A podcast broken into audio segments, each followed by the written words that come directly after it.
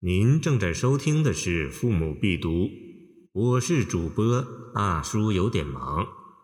欢迎您点击订阅按钮，收藏本专辑。早发白帝城，李白。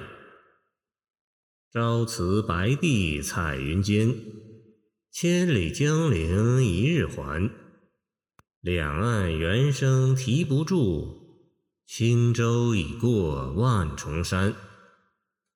这首诗重在速度的审美，作于乾元二年（公元759年）三月，李白流放夜郎，半途遇赦，从白帝城返回江陵时，江陵今属湖北。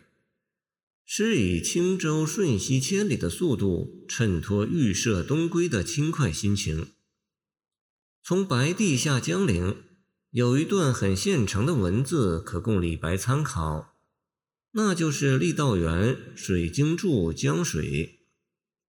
至于下水相陵，严肃阻绝，或亡命急宣，有时朝发白帝，暮到江陵，其间千二百里，虽乘奔御风，不以疾也。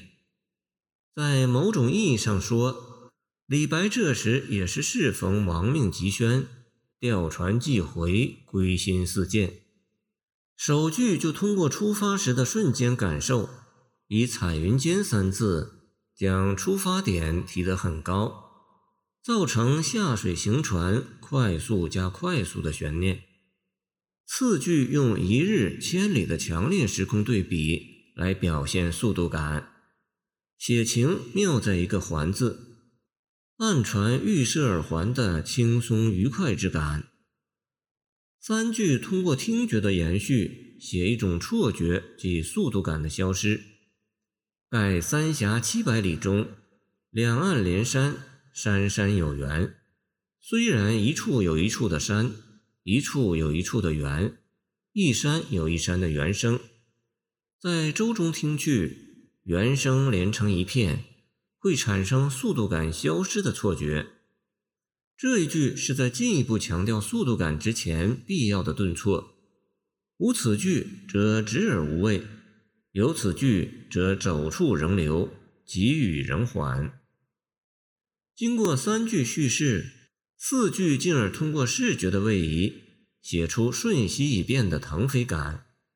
在舟中浑不觉得，出船一看，哇！原来江陵都快到了，船走得好快呀！全诗就妙在表现出诗人坐船的快感，其中也隐含了预设的轻快心情。感谢您的收听，我的 QQ 号码幺七二二九二二幺三零，希望您继续收听我们的后续节目。如果您喜欢我的作品，请关注我吧。